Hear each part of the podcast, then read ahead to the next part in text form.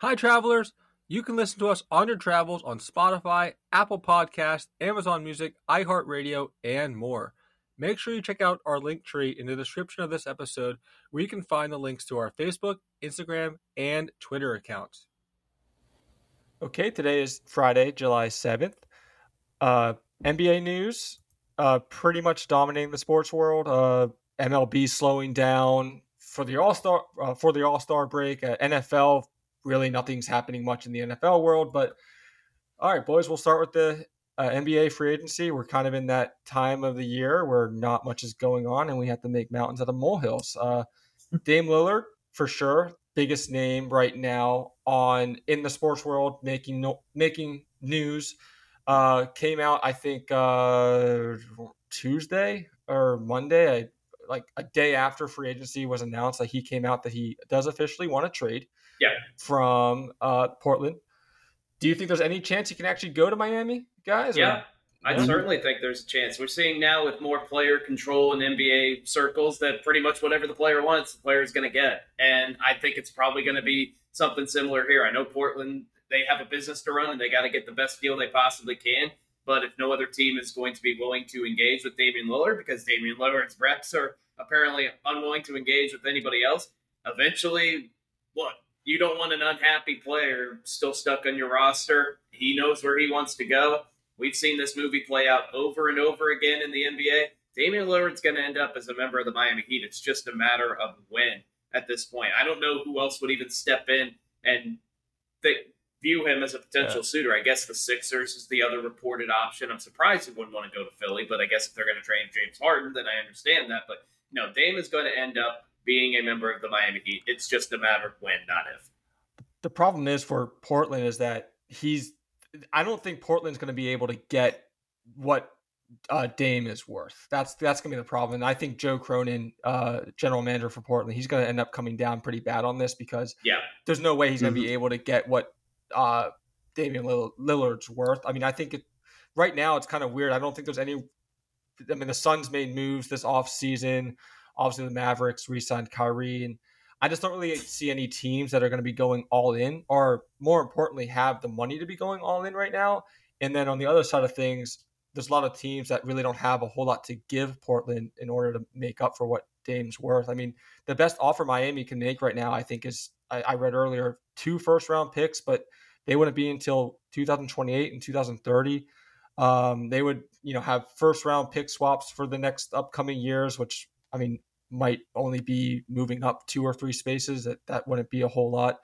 They can offer them Nick Nikola Jovic, uh, Jaime Jaquez. Uh, the they're obviously they're Herro, uh, and they're not interested in. Mm-hmm. They've come out and mm-hmm. said that.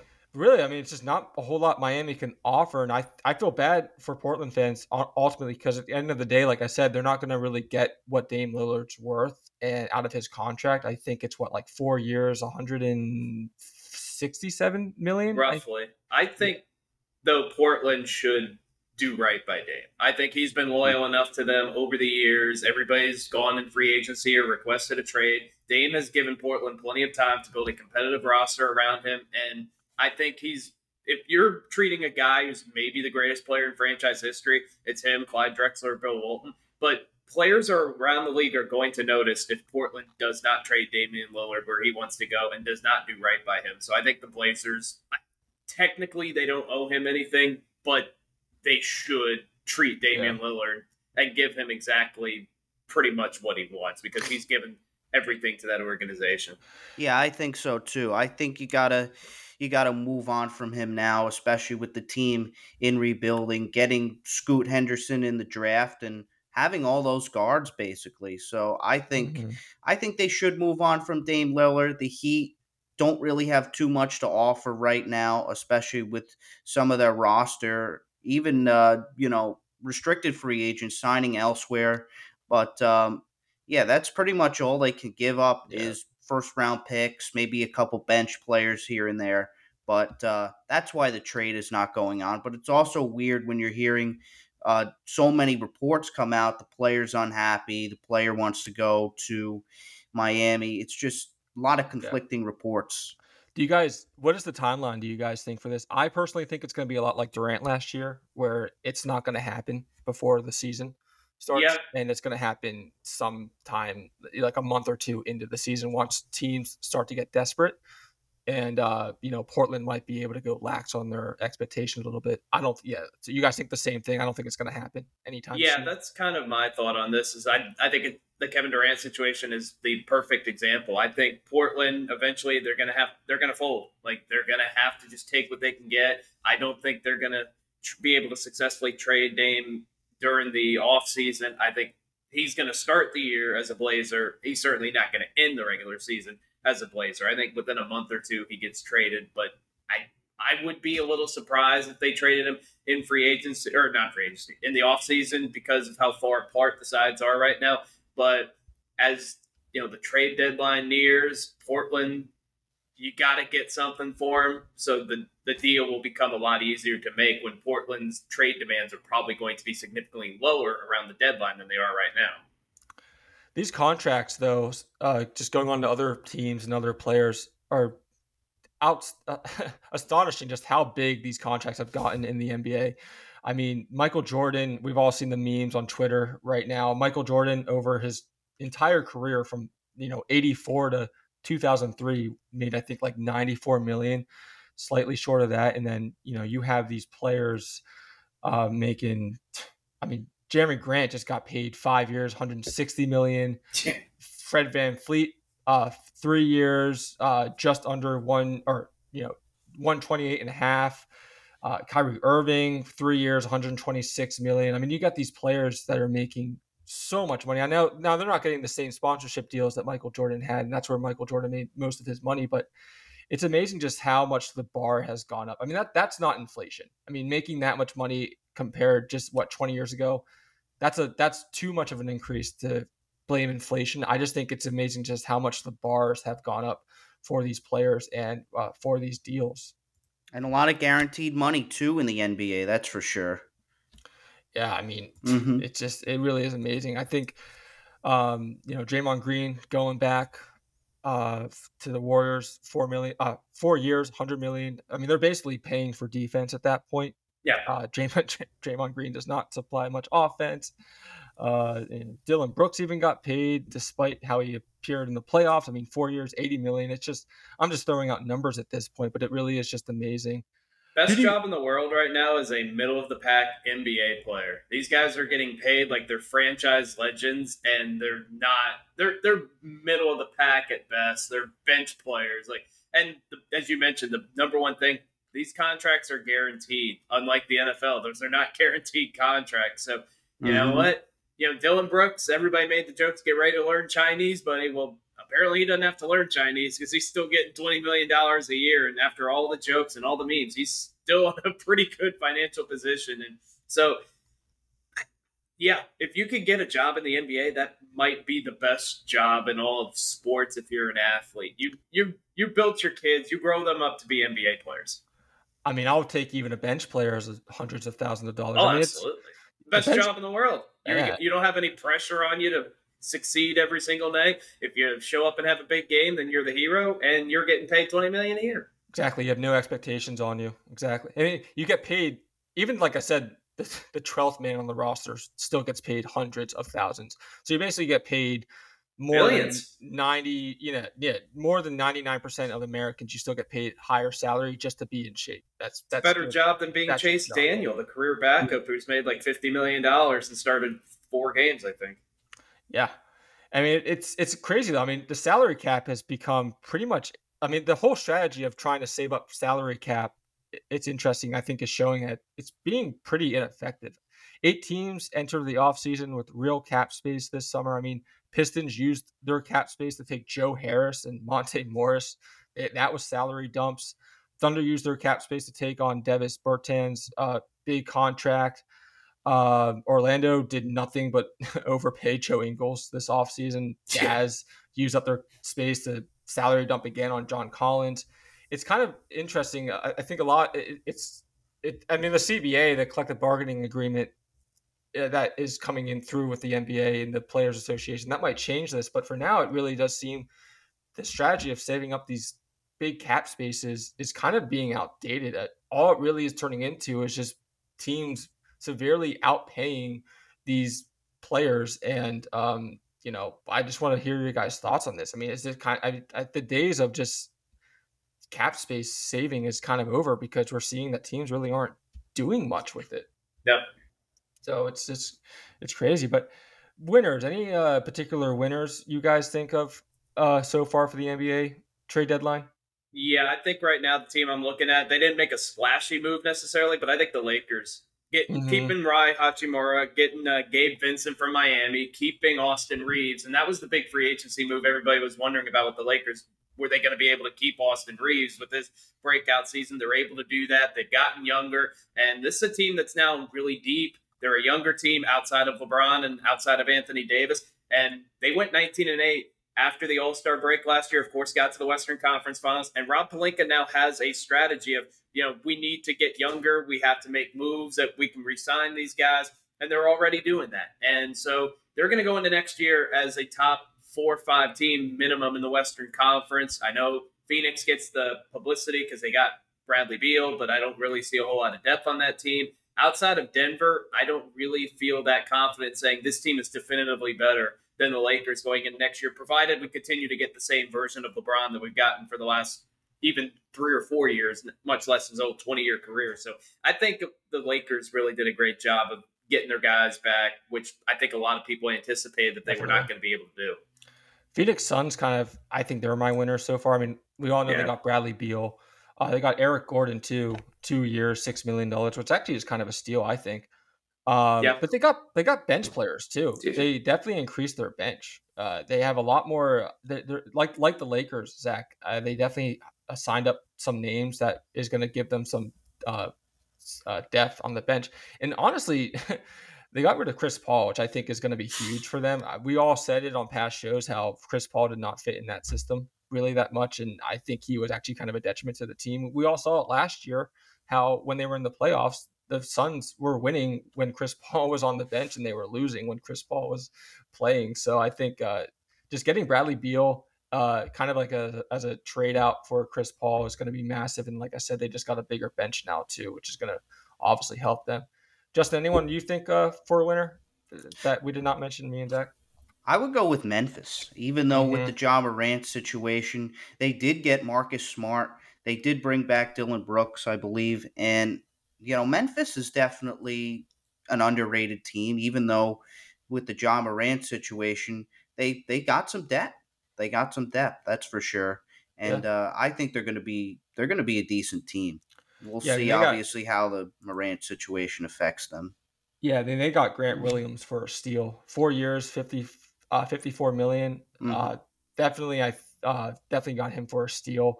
Uh, so he's going to make a big contribution. And then obviously getting Kyrie back was massive. We all know how temperamental he can be every single year. Being able to get him, uh, they're going to be an exciting team to watch next year as well. Any losers you guys have uh, so far uh, this uh, free agency? I know it's kind of early on, but any any losers you guys have so far? Yeah, I'm going to go with the Raptors, and not necessarily because they lost Fred VanVleet, but now you have to look toward the future. Now you don't have Fred VanVleet, who had a great NBA Finals a few years ago. It's been a steady presence on their roster, but now you have to look toward the future with Pascal Siakam and OG Anunoby. Those guys, are they going to be able to re-sign them? And if they don't, and they try to trade them, they won't have nearly the trade value that they had a year ago because the Raptors really didn't do a whole lot last season. They've been kind of a struggling franchise, and I think it's about time for a rebuild. You know, they've had some of the remnants of the 2019 championship team, and they've still been competitive. But last year they kind of fell off, and now it just seems like it's time to blow it up, time to start all over again. I think the Raptors are kind of a loser right now.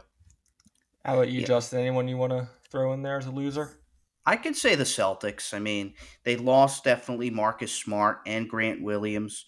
Uh, they they're definitely you know now they got Jayson Tatum and Jaylen Brown also um, not free agents this year, but in the next year or two, their their contracts are up. I know they're probably gonna keep them or maybe even let them walk, but the Celtics are definitely you know they're losing pieces this offseason. Mm-hmm. Not Joel Embiid. You don't want to go with Joel Embiid as a loser. Still can't find that co-host. Mm. Yeah, to, to run it. I mean, we Ben Simmons was a bust. Uh, I mean, they virtually um, ran uh, out of town Markelle Fultz. That was a while, while back. I mean, they ran out of town Jimmy Butler. Uh, uh, you know, James Harden wants out now. so I just I feel bad for Joel Embiid to be completely honest. He's not really he's on a team, obviously. He's a player, but just can't find that uh, co-host to to run things with. Always they, they they they always think they found the guy, the Sixers, and then they end up uh, underperforming or being divas or just one out or mm-hmm. all of the above, really. And Joel Embiid in his prime, obviously. I mean, that's obvious. Just won MVP last season. They're not giving him the help he needs, and I feel bad for Embiid because right. if he had some help around him, obviously would be able to to. to they're really, a mess right now. The really Sixers are just yeah. They're, yep, they're a hot mess right now. I think they're a cold mess by now. yeah, but um, maybe right. the Nuggets they kind of lost a little bit because Bruce Brown's no longer there and Jeff Green's no longer there, so their depth isn't quite the same. But yeah. I mean, as mm-hmm. long as you've got that core, you're probably still going into next year as the favorite in the Western Conference. And I guess one a team I don't really classify them as a winner or loser, but kind of a meh. Golden State. I don't really know if Chris Paul the addition makes him better. Uh, Draymond Green obviously past his prime. I think I kind of think the Warriors have they're done. I don't think they're winning any more championships with the current core that they've got. Yeah, which is a shame. Could you talk about someone in their prime like Steph Curry? Uh, I mean, he definitely was not wasted. He no. won won titles and they got use out of him for sure. But I can't I can't see Steph Curry staying happy if uh, they have another uh, season like they did last year. I don't think uh, Steph ever leaves Golden State. Oh really? No, oh, I no, think I he's think going to be kind of the modern version of Tim Duncan. I don't think oh. he's leaving. It'll be interesting. We'll we'll we'll see what happens. But yeah, Bruce Brown left Denver to go to Indiana, two years, forty five million, which that's a that's a big contract. If you want to talk about a yeah. winner, that yeah. might be one of the biggest for sure. As far as players go as winners, I mean, yeah, what what is that? An average of uh, 22 and a half? Yeah, not, yeah, 22 and a half in a year. That's yeah, you talk about winners. Good um, job if you can get it. Yeah, yeah, like we said, if only my next life. Yeah. New New Week's resolutions. Uh, Justin, what's your new week? Who who or what is your new week's resolution this week? Well, my new week's resolution will go to the Walt Disney Company. They really need to start breaking things up over there with ESPN, ABC, obviously with Marvel Entertainment. They just own so much entertainment. They they need to start breaking things up, especially at ESPN uh, with the layoffs with Neil Everett, Suzy Kolber, Steve Young, and many other big personalities on ESPN, even on ESPN Radio. They really need to start giving these companies back their independence. I know the money talks, Disney, one of the biggest, probably the biggest company in the United States right now, but I think uh, I think ESPN really needs to start, really needs a rebrand, starting at the top, and of course with their personalities. Obviously, yeah. you know, would be great to rehire these people, but I just don't think they're they're probably going to go. Uh, probably going to go back, but right, right. we'll see what happens. I'm going to go with I had to kind of dig for mine, but I'm going to go with two this week. One, going off of the uh, NBA free agency so far, Villanova, Villanova Wildcats. That's my new week's resolution. One of them. Uh, they are having a big reunion. Uh, DiVincenzo joined Jalen Brunson and Josh Hart next year on the Knicks. So that's basically a Villanova re- reunion uh, next year for uh, the Knicks. That, that's going to be kind of fun to watch. I just thought that was kind of interesting to, to mention. My other new week's resolution is Wimbledon. Uh, specifically, Wimbledon taking an hour longer than it should have on a weather delay. Uh, definitely had the fish a little bit this week. Not much going on in the sports world, but on Monday's match, uh, Novak Djokovic had a weather delay that lasted basically an hour than it longer than it should have happened. Uh, there was a light light rain coming down. Uh, they were on center court, so they had that retractable roof. Uh, they say that once the roof closes, it should only take a half an hour to restart play, and uh, ended up taking I think over like 80 minutes before they restarted play. And the players were complaining, the fans were complaining, and uh, I'm actually very surprised how uh, much of an uproar uproar they had on social media about as well. I guess there's just not much to complain about or talk about right now in the sports world. But that's my uh, New Week's resolution. Next time, maybe close the roof a little faster, uh, and then you wouldn't get so much backlash uh, for the tennis fans out there that they that they got on social media. Zach, who is your uh, new week's resolution? Yeah, I've got two of them as well. One of them's kind of serious, the other's not. One is the NBA in season tournament. You need to do a much better job of uh, promoting it. Like saying that the stats don't count in the championship game. Then why are these guys even playing? What is the point? Why you're trying to get people to care about a regular season tournament like, you know, the mold I guess they're going after is soccer that has all these various Champions League stuff and all that. But it's just not going to work. It doesn't work that way in American sports. People don't it's no different. Like in soccer, they're in very different leagues or in different circumstances, so it means something to win that league. Nobody cares about the in season NBA tournament. Are we going to hang a banner for that? Is there going to be a trophy for that? Are we going to have major stats for it? Like, I'm, I, I get that the NBA is trying to make the regular season matter again, but I don't really think that this is the way to do it. And so I just think it's a bad idea waiting to happen. And you're doing it in December. You guess what's going on in December? Football. Mm-hmm. People are not going to pay attention. So bad move by the NBA. You you want to do that instead of the All Star game? I might listen to you. Do it during football season. I'm not paying attention. And the other one, uh, security team of Victor Wembanyama, Britney Spears. Seriously, mm-hmm. like that's not a regular average Joe walking up trying to get Victor Wembanyama's attention. It's Britney freaking Spears. This is one of the biggest celebrities in the world, and you could argue that in the mid 2000s she was the most famous person on the planet. And uh, if she wants to get a picture with Victor Wembanyama, who's proven nothing at this point in the NBA, you might want to allow Britney Spears to go ahead and take a picture with her instead of slapping her so hard that she files a police report. You can apologize. This is Britney we're talking about. Come on. It's almost one of those stories that you wonder if like they planted it just to get the hype up even more. With, right. Because I thought it was a parody when I first. I'm like, no way, this this ain't real. Yeah, and then it's it's always funny too because you you hear so many different reports on like Twitter and it, in social media. It's kind of like a whisper down the lane type of scenario where you end up hearing so many different stories and you don't even know which one's true anymore. Right. But yeah, no, it's I, I think it might have even been something they planted just to kind of get the hype up. Uh, with not that he needs any more hype, but you know, people aren't really talking about him right now. I think they want the Spurs and just the NBA in general definitely want people to keep talking about him leading up into the season to keep that hype going. And you know, you, you never really know if, with stories like these if you know what's planted, what's not planted. But but yeah, I, I yeah I agree. You can't do that to Britney. Free Britney again. Okay, so we're gonna go to a uh, interview uh, with USA Today columnist Bomb uh, columnist, excuse me, Bob Nightengale. Nightengale. Uh, great, great mid-season MLB review. Uh, what to look out for uh, next half of the season, and even kind of we touch base with the All Star game coming up as well. But yeah, uh, great interview with him, and we'll just go there right now. Uh, again, Bob Nightengale, USA uh, Today baseball columnist, and yeah, here is Bob. Okay, we now welcome on Bob Nightengale, baseball columnist for USA Today. Bob, how you doing? We have had you on, I think, uh, back way back in March. I think to talk about the World Baseball Classic. It's been a long time. How you been? Yeah, good. Look forward good. to going to Seattle for the All Star game and finish up the first half.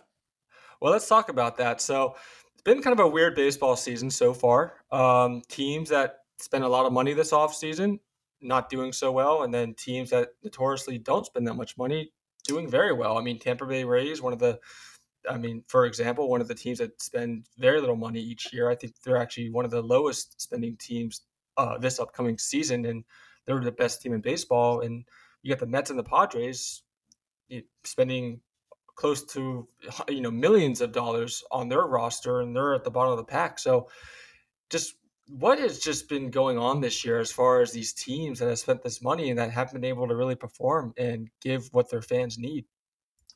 Yeah, so it's become a young man's game, and uh, I think with the new rules too, the uh, young athletic teams have taken advantage of it. Uh, so yeah, you're right. So you, you see teams like Tampa Bay, uh, Baltimore, Arizona, Cincinnati, uh, small market teams who are uh, you know running wild and on on the base pass and making things happen where uh, yeah, I mean here in the Mets and Padres, the same record, you know, five games below 500. They entered the uh, final weekend of the uh, first half against each other. So both teams are starting to play better, but both teams severely underachieving. And uh, we'll see what happens. I think if either team, particularly the Padres, miss the playoffs, I think may go down as the most underachieving team in baseball history. Wow. Um, yeah, I mean, I think the Padres are. Uh, I think I think they're out of playoff contention as of right this right as of right now. Mm-hmm. Correct? Yeah. yeah. I uh, mean, you know, contention's like within five games, so neither team's within five games of a playoff berth. You know, things can happen. And we saw the Washington Nationals, you know, 2019. We saw the Phillies last year. You know, they made the World Series and they were uh, dead and buried too. So yeah, you never you never know. Can't count anybody out, uh, or not too many teams out at this point. But yeah, been uh, grossly underachievers for sure. Well, let's talk about that. So, out of the teams that I did mention uh, that had high hopes, Mets, Padres, Dodgers are certainly in there. Yankees, less extent. I mean, Aaron Judge has been out all season. I think the Yankees also have the, have had the toughest record so far. What out of all these teams that have under that have been underperforming so far? Which of those teams do you really expect to make a second uh, a second uh, second uh, half push, second half run? Thank you. Yeah. Yeah, I would think the uh, I think the Yankees, you know, when they get Judge back, they should get a wild card spot. They're not going to knock off Tampa. They're not going to surpass Baltimore, but I think they'll be in. Uh, Philadelphia, you know, they're doing like they did a year ago. Start taking off about a month ago. I think they get in. Uh, we'll see what the Mets and Padres. I think the Padres miss out. I'll be curious to see if the Padres don't change their fate here. You know, what do they do? You know, do they try to trade Juan Soto again? do they trade Josh Hader? uh, I don't see the Mets doing that. I think you know they could trade away you know Tommy Pham and those type of guys on expiring contracts. But uh, very curious to see what happens to Padres if nothing changes here in the next uh, you know three weeks. You mentioned young teams and then young teams making a resurgence in the MLB. Um, let's talk about the Arizona Diamondbacks lost 110 games back in 2021, only two years ago, and now they're atop the AL West, uh, NL West, excuse me. Are they the most exciting team, or would you actually put that more on the Reds? I mean, who who in your opinion has really been just the most exciting team to really watch this year?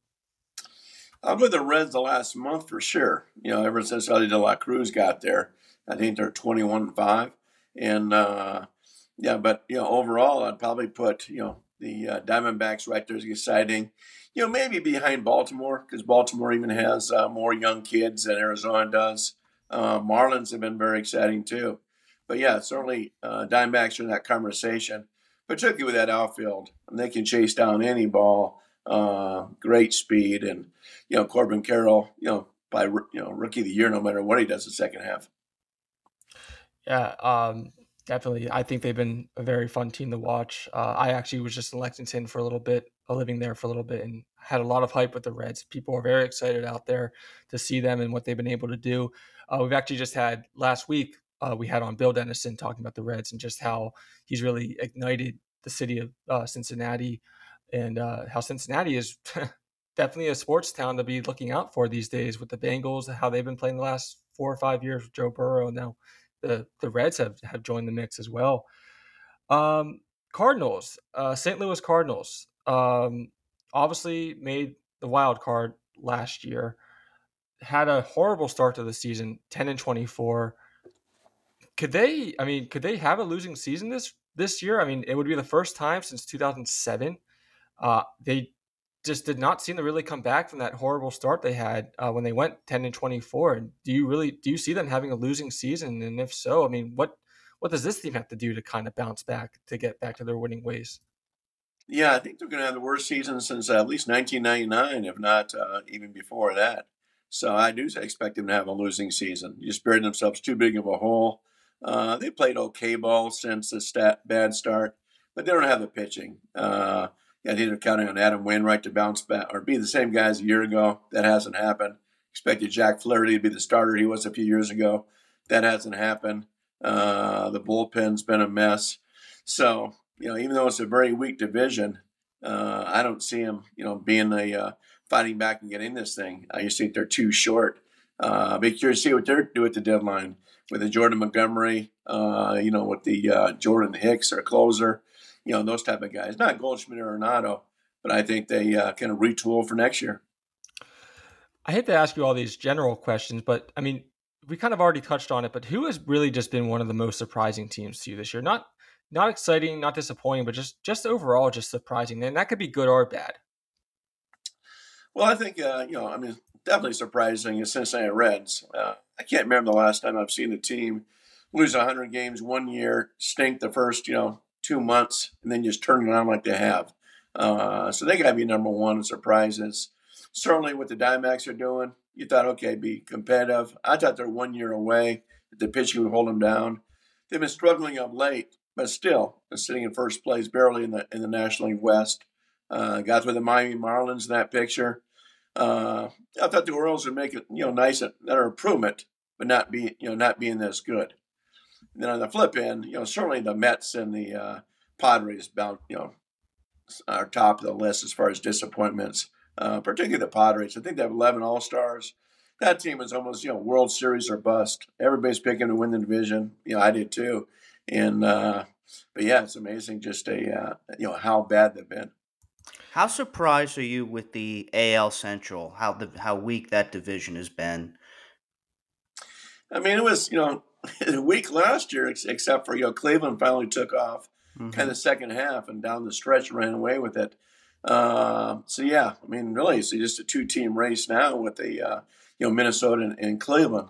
I still like the Guardians. Uh, they've been mildly disappointing. Uh, the you know the the uh, pitching's been solid. The offense has been a mess. I still expect them to come on and, and make the playoffs and, and win the division. I mean, the Twins have got great starting pitching. Uh, but Cleveland's got pitching everywhere, and they just need a better bat. Are you surprised by Minnesota's record? Um, currently, uh, forty-five and forty-three, uh, just over five hundred. I mean, they have arguably one of the best pitching stat. They have the best pitching roster, arguably in all of baseball. Uh, that that's both starting and really the bullpen. So, are you kind of surprised by their record they have, especially being in such a weak division? You know, I thought they'd be right around, you know, 85, you know, 88 win teams. That's about right. Uh, you know, I, I am surprised, you know, that Carlos Correa, you know, has not played well. You know, Buxton hasn't done anything. You know, the uh, Lewis has got hurt again. So I'm surprised by that, uh, particularly Correa. You know, I mean, he was going to get $350 million from the Giants, you know, $315 million from the Mets. So luckily for them, that didn't happen. Uh, so yeah, we'll see what happens in the second half. But yeah, they should take advantage of that pitching for sure, because uh, you know that that doesn't stay around too long. Yeah, I'm looking at their batting average right now. I think uh, the Twins are 24th in the league in their batting average at, uh, you know, just just under 0.23. So, uh, yeah, that's it's just the hitting. It just can't they just can't have that offense. But like I said, the pitching I think really is the best in the league. I think they have the best ERA right now at uh, just over three point five. Uh, so that I mean, definitely pitching is of on par for them. It's just if they can get that hitting and batting and offense in general just under control going into the second half of the season, they should be in good shape, and we'll see what they can do, especially being in such a weak division. Like I said, what um, and I know you kind of already alluded to it with the with the potentially the Padres and then the Phillies as well. Is there any particular team that you would not be surprised if they had a really really good second half? You know, I would have said the Cardinals like maybe a week ago, ten days ago, but I just think they're too deep, too deep of a hole, and they, they lose so many games in Miami. You know that they should have won. So, uh, you know, right now, I, I think the Yankees will have a, a strong second half. I think you know now you can get you know Rodon back, you can get Judge back here pretty soon. So uh, the one team interesting to watch for Seattle Mariners. Terrible first half. You know, they finally ended their playoff drought last year. They have a great, great starting rotation. I wouldn't be surprised to see them step up, you know, their game and make a playoff push.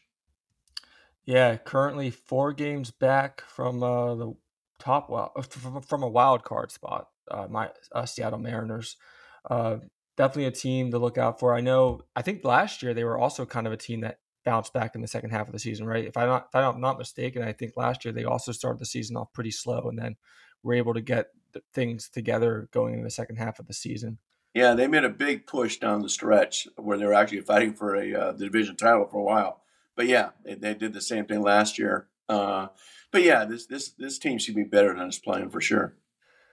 Let's uh let's go back to the Mets. Um, have the highest payroll right now in MLB, which is not surprising. We all know what they were doing in the offseason. Just and right now, I, eh, they're six and a half games behind a wild card wild card spot in the National League. What what's going to happen in New York if this team doesn't even make the playoffs? I mean, just the amount of money they spent this offseason and the expectations they had going into this season is it, would you call it unacceptable? I mean, what what do you even expect the fans to say to this team that had so much high hopes? Yeah, I mean, it's the largest payroll in, in baseball history. Uh, you throw in the hmm. uh, luxury tax, it's going to be a $500 million payroll. So, yeah, I don't think they're going to fire uh, their GM, Billy Eppler. I don't think they're going to fire manager Buck Showalter. I think they I think they will bring in David Stearns, the former GM of the Brewers, to oversee the, all the operations and go from there. Uh, you know, I was just talking to Max Scherzer about this last night. And uh, and Scherzer said, you know, uh, every team has talent, but doesn't guarantee success. Just the things that could go wrong did go wrong, particularly in June. Uh, they played much better in, in July, swept the Diamondbacks. Uh, first time Diamondbacks been swept all season. So we'll see what happens. Uh, but yeah, you know, a lot of talent. It would be unacceptable for them to miss on the playoffs. Uh, you know, same, same with the Padres. You know, the Padres have a hundred million dollar payroll that's less, uh, they went all in on this thing with huge contracts. And I, you know, you, you, can go pound for pound. I think the Padres have more talent on paper. What do you think the Blue Jays do in the second half? Yeah, they're starting to play better. Uh, same thing. They've been a disappointment, mild disappointment. So you know they need a uh, they need their guys to bounce back. Uh, you know, particularly on, on, on the pitching side. Uh, we'll see what happens. Uh, you know, Manoah's now now he's coming back, and uh, on you know Friday night, uh, we'll see if he can you know, regain what he did a year ago. So I just think a uh, I think to make the playoffs, we'll see. But I think yeah, they've underachieved too. They got a lot of talent. I picked them to win the division, and they're hanging around, but they're not just you know treading one way or the other. What do you um? And again, I'm so I'm I apologize for all the general questions, but what do you think is like the most lopsided uh, division right now? What do you think is the most com- going to be the most competitive division going uh, into the playoff run at the end of the year? Well, on the September. top side, you know, certainly the uh, that National League West. I mean, you got three teams separated by what two and a half, three games with the uh, Diamondbacks, Dodgers, Giants. Uh, I don't see the Padres making run for the division. You know, obviously the Rockies aren't. So I think that'll be the most competitive stretch uh, down the way. Uh, National League East, I mean, Atlanta's a superpower. But yeah, when you have the Mets in the division, Phillies in the division, uh, Marlins in the division, you know, that's that's a tough division. Uh, I'm not saying the AL East. AL East is a superpower, uh, you know, with everybody, you know, fighting for a playoff spot. But the National League East is intriguing as well. You know, take away Atlanta, you know, he's already got that thing pretty much wrapped up. What um any particular team that you think will be the most exciting to watch? I know, uh, like I said, you already mentioned some teams that you expect to show up in the second half of the season. Is it going to still be the Reds? Is people for the baseball fan out there that maybe be more that may be more of like a casual baseball fan? What you know, what team or group of teams or even like division, if you want to go broader, should they really be looking out for? And if they're going to watch any baseball game, what team should they really be tuning into uh, second half of the season? Well, by the red, just all the young guys, and uh, in Baltimore too. Baltimore's called up like five guys the last year, top prospects. Uh, you know, they may be number one on the list. You know what they're doing. And this team averaged 110 losses three or four straight years there. Uh, they got that thing just like the Houston Astros did. And uh, Cincinnati be interested to see if they go get a pitcher at the deadline. Uh, they need another starting pitcher it's amazing what they've done, you know, with Greene, Ashcraft, and Lodolo on, on the uh, injury list. Uh, so, yeah, they need a starter bad. But if you got through this painful rebuild, I'm not sure you'd go all in. I, you know, you make some modest improvements, but I don't think they're going to suddenly trade away their top prospects just to go for this thing. You mentioned Atlanta. Um, it's currently top of the NL East right now, of course. Uh, actually, eight and a half games above even the second place Miami. Uh, Miami. What I mean, what have they been doing so well? I know they were probably one of the. I think behind. I think they actually were the betting favorites coming into this season to win the World Series, if I'm not mistaken. I mean, what have they been doing so well uh, as a team? Has it been more the defensive side, like the pitching, or is it just more their you know their hitting and their uh, offensive prowess that has gotten them to where they are?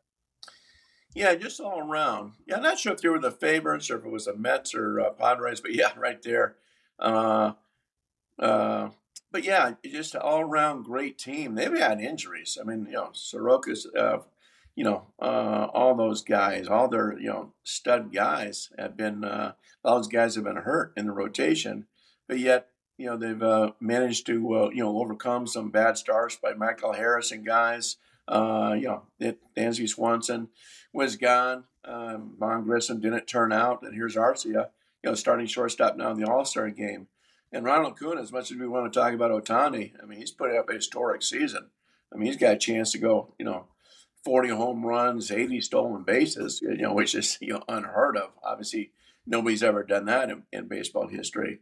But he's a, uh, you know, clear cut, unanimous MVP right now. Is there any franchise more cursed than the Angels? I mean, they were playing well all year, and then Mike Trout gets hurt. Shohei Ohtani's still putting up big numbers, but the meme seems to come to life where they both have career games. The Angels still lose. I mean, what's going on with this franchise? Is there any scenario in which they would trade Ohtani? Because that's been discussed a little bit. Because uh, is there any chance he actually comes back next year?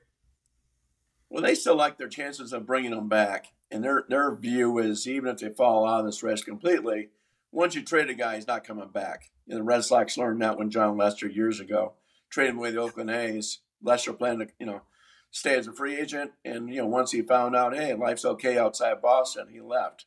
I think the the, the fear is with Ohtani the same thing. So yeah, it's a uh, amazing all the injuries they've gone through. Uh, you know, like a cursed franchise back the last thirty years. Just you know, crazy things that have happened to them. But it's too bad. Yeah, Trout was having a you know typical solid season. He was the one you know behind uh, protecting Ohtani the order. You know now you're really going to pitch Ohtani, and you know Anthony Rendon has been a massive bust. Uh, you know he's not performed. Uh, you know one of the biggest you know current busts in all of baseball. Yeah, it's, it's a better, well-rounded team than we've seen in recent years for the Angels. Uh, so it's a shame what's happened because they certainly had a chance to get uh, a playoff berth. Maybe they still do, but they've been struggling lately, and now it could get worse. Who's the dark horse moving forward? Like, is there somebody that we're maybe not talking about right now that you wouldn't be surprised if they're making a big run in October? Because I mean, we saw last year the NLCS, the Phillies and the Padres are both sub ninety win teams, and the Phillies ended up going to the World Series. Nobody would have seen that coming. Is there somebody like that that stands out this year? Seattle Mariners could be that team. They got the starting pitching. Uh, you know, they're starting to play a little better of late. Uh, you know, just with that pitching, they can ride that thing. You know, Julio Rodriguez, if he starts to play like he did last year, you know, Kelenic, uh, great start, you know, uh, slowed down the last month or so. But yeah, they got a chance to, uh, you know, sneak into the playoffs. And they do with that rotation. They can scare anybody to death. So I like them. We'll see what happens with the uh, Blue Jays, uh, you know, with Manoah coming back. So but I like know, Seattle. I think he's got the chance to surprise people. Yeah, they made a run last year uh, in the playoffs, and hopefully they can do it again. I, I think a lot of people would like to see uh, the Mariners uh, make a make a run. I think they're currently six and a half games back from the division. Um, but if I'm looking right now in the wild card race, uh, I'm not sure where they are in the wild card race. I'm trying to find them. Uh, pretty about games. the same. Yeah. Oh, oh, about the same. Yeah. Okay. Yeah. Um, Bob, what like any particular storylines that you think people should be paying attention to the second half of the season, MLB? Uh, I mean, it's fun to Not- see uh, guys like uh, like a Corbin Carroll for the Diamondbacks, and we talk about Diamondbacks, but here's a Seattle kid grew up 30 minutes uh, walk from the uh, you know the ballpark, and uh, you know now he's he got a chance. I don't know. Yeah, look, I got to make some calls to see last time a homegrown kid play his first All Star game in his home city. So he's a fun guy to watch. Uh, be a fun storyline. I think just at the trade deadline, what happens? Like we mentioned, do the Padres give up? Uh, if they have a poor three weeks after the All Star break, trade Soto, trade uh, Josh Hader. Uh, you know what? Do the do the Cincinnati Reds? You know, make a big move to do that. Uh, the Cubs are kind of on the fence. You know, do they uh, you know give up or, or, or go for a uh, playoff berth? Uh, and the Dodgers, uh, Dodgers have hit by so many injuries, and they, but they got more prospects than anybody. Do they trade some of those prospects and still try to go for this thing and make the playoffs? Obviously, make the playoffs. I think it helps your chances of getting Ohtani as well. Ohtani wants to play for a contender. You know, he may look at the Dodgers and say, "Wait a minute, maybe I'll just stay with the Angels because the Dodgers didn't make the playoffs either." Do you think no... we're going to continue to see the rise of the popularity as far as maybe the All Star game ratings moving up or the postseason going up because of the pitch clock, because of all the newfound momentum that baseball's had this year? It's kind of resonating with a younger crowd in the way that it hasn't for quite a while. Like we've seen the All Star game ratings the last couple years; they're not that great. Postseason ratings are typically pretty good, but do you think that momentum can continue? I'm not sure about the All Star game just because we're you know not, now without Shohei Ohtani starting, you know, so you don't have that lead up into it. Right. Uh, you know, no Aaron Judge, no Mike Trout. Those are those are big blows. I'm not sure about the All Star ratings, but I would think yeah, the postseason, uh, the fact you have uh, you know best of three now, uh, you know six teams from each league going in, so the ratings have been uh, up in baseball. Certainly attendance has been up. So yeah, I would a uh, I would expect that to rise for sure. We'll see about the All Star game. They need something dramatic to happen the first couple innings for uh, people to tune in. What's better than what they had uh, years ago when they were determining the home field advantage for the World Series based on the All Star game? What a mess that was. Yeah, I don't know why they couldn't have done this years ago. They kept saying they had to have a schedule out, you know, postseason schedule out by uh, by July. You know, as far as you know, who has a home field advantage in the World Series. And now it's going like it should be. You know, whoever has the whoever has the best record. Yeah. Who um Bob, this has been really fun. Uh, I I love talking with you, giving us so much great baseball insight.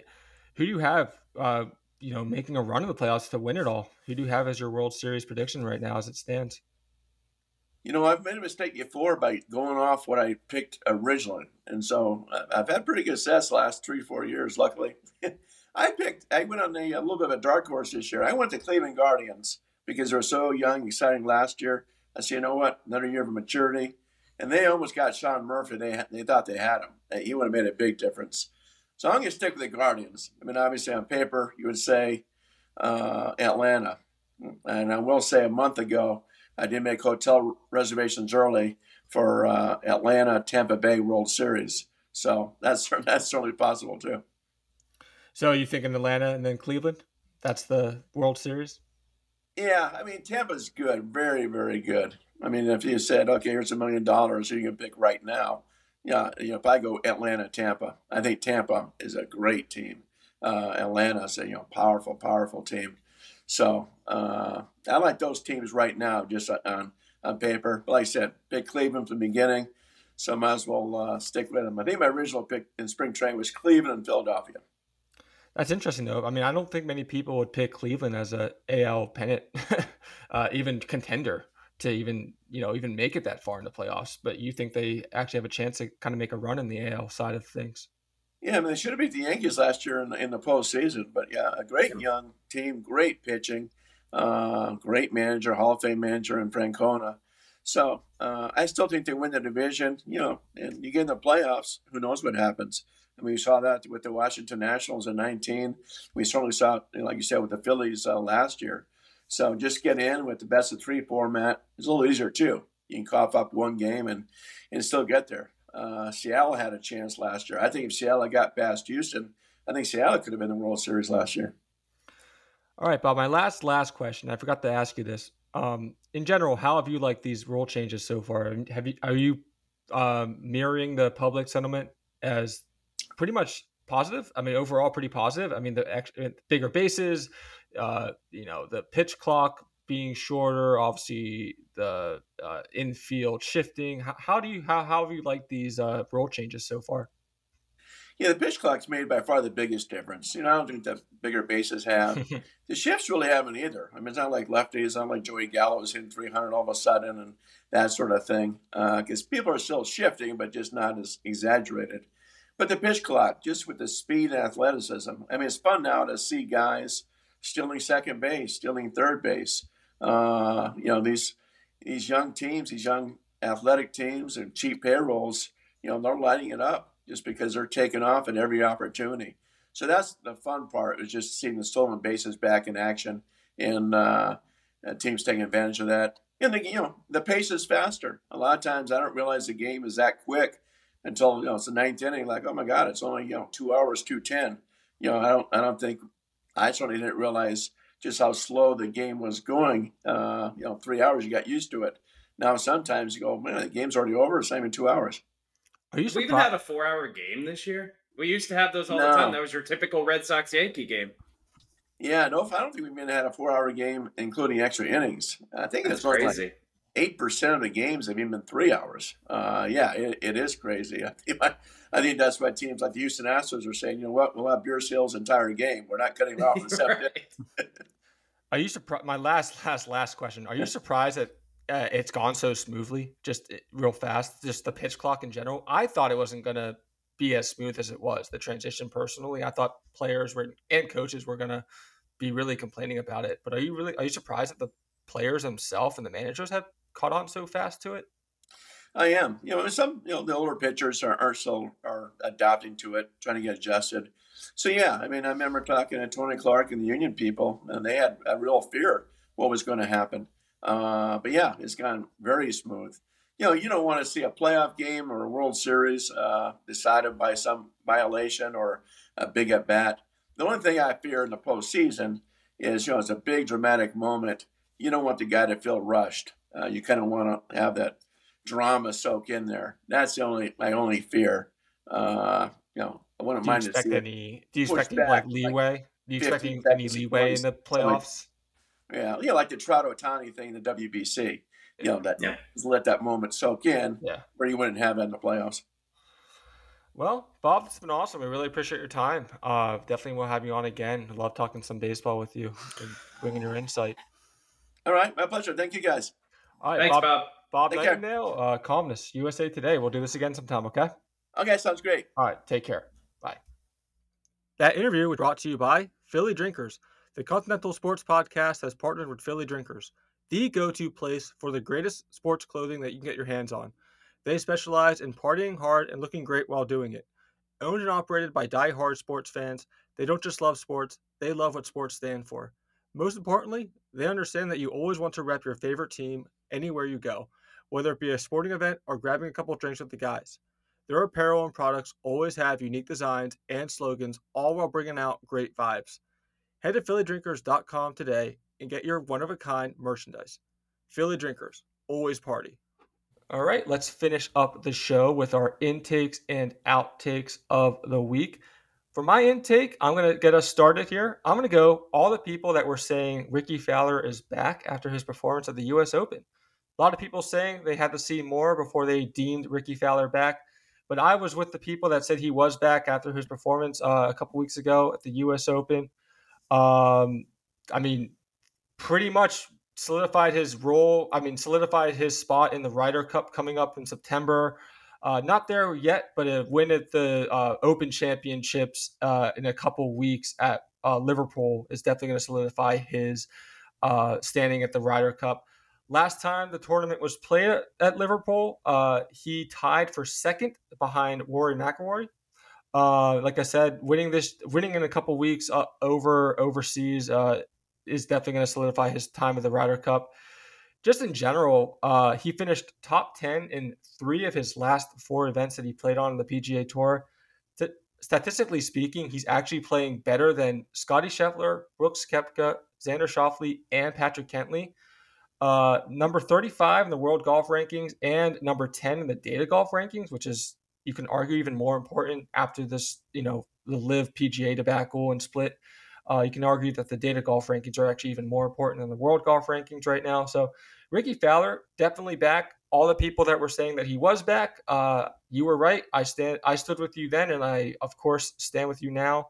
Of course, just won his first PGA uh, tournament last weekend uh, at the Rocket Mortgage uh, tournament. Uh, first time, 2019. Rickie Fowler officially back. Zach, who's your intake of the week? Yeah, I, am with you. Rickie Fowler's officially back. Um, my intake this week is everybody that says that Damian Lillard has all the leverage because he absolutely does. Eventually, he's going to end up being a member of the Miami Heat. You know, people are talk, trying to act like, oh, the owners have control. No, they don't. The owners have no control whatsoever anymore. Um, the GMs don't have any control. It's a players' league. Like, let's mm-hmm. just call it what it is. The players, they're going to get what they want. The NBA, it's never been more true. But uh, I guess my outtake would also be, uh, you know, anytime Stephen A. Smith tries to talk about baseball, you know, it's like trying to hear him talk about hockey too. You know, you know, it, he has somebody at ESPN told him, "Oh yeah, now you have to care about that." Like, come on. We all yeah, know. Right. you watch all the debate shows. Nobody's arguing anything about baseball. Nobody's arguing anything about hockey. It's the same five recycled topics over and over and over again. So, you know, I know Stephen A. said nobody cares about the Angels, which I, he's probably right in that regard, which is a shame because when you have Mike Trout and Shohei Ohtani, you should have some people care. But does anybody really want to hear that from Stephen A. Smith? I, not, not really. Another yeah, reason why ESPN should start breaking things up. That's right. Breakups. Give Stephen A. like more refined roles. You don't have to put him on everything. That just yeah, makes true. him look bad. Like I don't blame Stephen A. for taking everything because you're paying a guy mm-hmm. obscene amount of money, like 50 million a year. Of course, you're going to put him on everything. But Stephen A. has certain things he knows a lot more about than he doesn't, and well, that's everybody. But especially the Knicks. but we're not getting paid 50 million a year either. Right. I was running at the gym the other day and I saw him on hmm. Fox News uh, oh, giving yeah. his take on, uh, I guess, the Supreme Court rulings, uh, uh, financial or the student loan forgiveness or what they decided on on that regard. So yeah, yeah I almost I, picked that as an outtake, but we don't talk politics. yeah, I, Anybody just, has a, a, strong opinions on that, I just don't. I don't buy it. Like, well, I, I just going back to Stephen A. Smith though. I don't know when he sleeps. I mean, he he he has a radio show now too. I I think it's a podcast yeah. that is th- three times a week. I think it's Monday, Wednesday, and Friday. Unaffiliated uh, with the ESPN. Yeah. Yeah. I I just premiering on Fox News. I I don't know when he sleeps. I mean, you think you would take a break when football season's over, and then especially when base or basketball season's over, but nope. Basketball season ends. Have to start a pod, podcast three times a week, and then appearing on Fox News. Say well. what you want about Stephen A. He's one of the hardest working men on TV. Can't take that from him. Deserves mm-hmm. his money. sure. My out, my outtake of the week. Uh, I'm gonna uh, continue on with Damian Lillard. Mm. Uh, talk of the talk of the show. Uh, me. That that's my outtake of the week is me. I said last week uh, he was not gonna request a trade uh, request a trade from Portland. Uh, and I think uh, I think that that show was Friday last week, and then uh, early Monday he ended up requesting that trade. So yeah, uh, only only a weekend, a couple days uh, for that take to be wrong, and I was very wrong. I, I thought for sure that Damian Lillard would Lillard would not want to leave Portland, but uh, no, I I was wrong, and uh, he definitely wants out, and he definitely will get out, and it's just a matter of how long it's going to take for that to happen. Okay, well, good show, boys. Um, thank thank you everyone for listening. We'll do this all again next week. Uh, until then, keep on traveling. Is there any uh, predictions actually that uh, any of you guys want to run by real fast? Any predictions for the week? Golf coming up. Uh, I think the we'll have a show before before the All Star game. I'm pretty sure, but. Uh, anything you guys want to throw in as a, as a something you think of might happening in the sports world uh, coming up this week? Well, for me, the Phillies, I think, are going to continue their road winning streak. That's something to look out for with the Phillies. And they've been winning, I believe, 12 straight games on the road. That's one of that's like their third highest franchise record. So if they sweep the Marlins, that's like 15 games, 15 straight wins on the road for the Phillies. Wow. Okay. Yeah. Um, hmm. I think we're gonna have a show before this happens. I should probably know that, but Novak Djokovic is gonna win Wimbledon. Uh, that's not really a hot take, a hot prediction, but I do think he's the dominant player right now. He's definitely not number two in the world, which he's currently ranked. He's definitely definitely number one. Saying he's playing the best he's ever played. Uh, he's going to end up coming up winning Wimbledon, but we'll see how how that prediction holds up next week. Zach, anything for you before we head off? Reds will keep on rolling. They're up two in the NL Central. They've uh, won eight of their last ten games, and this is, might be the most fun team in baseball to watch right now. So I yeah. think the Reds are going to keep on going. I think they're going to. I think they've got a real chance to win the NL Central, but they certainly will be in first place by the All Star break. And I think they'll be in first place minimum by the end of July. Yeah, um, Bob Nightengale also interview with him. He just said that they were the most fun team to watch first half of the season, and that they're actually going to be the most fun team to watch in the second half of the season. Too. I think so. so. Yeah, we'll see. Hopefully, they can keep on going. Can we just bar? By the way, can we just bar the AL Central from the playoffs? Like the Twins are forty-five and forty-three, and they're in first place. Like, Yeah, you, you you gotta win at least I don't know 87, 88 games. Like, be average to make the playoffs. yeah. No, it's Come on. um, yeah, Should But- get the one team that's out of the playoff picture in the AL to replace their spot, basically. Like, let's say the team behind the last wild card should replace that spot, but we can say that in the NFL too with a weak division, and it's pretty much the same thing in baseball as well. right. yeah. Well, it, it'll be cool if it, and, and Yeah. baseball is never going to do this just because they don't really make changes that much. But it would be cool if they would do the same thing basketball does and just do the, you know, the best teams in each uh, conference, NL and AL, and not really break it up by division. But again, it took how long just to make the pitch clock change? They're not going to make any major changes like that in our lifetime. That's Mhm. that's for sure. Bold prediction: the Oakland A's are going to be the best team in baseball. They're going to win out, and they're going to make the playoffs. Yeah, right. Wow. Yay. Only 23 and a half games out of the wild card. I would even take them not being the worst team in the Yeah, league. they're only a half game behind uh, the Royals. Give them some momentum going into uh, to Vegas. Sure. All right, boys. Well, good show. Uh, we'll do this all again next week. Uh, but until then, keep on traveling.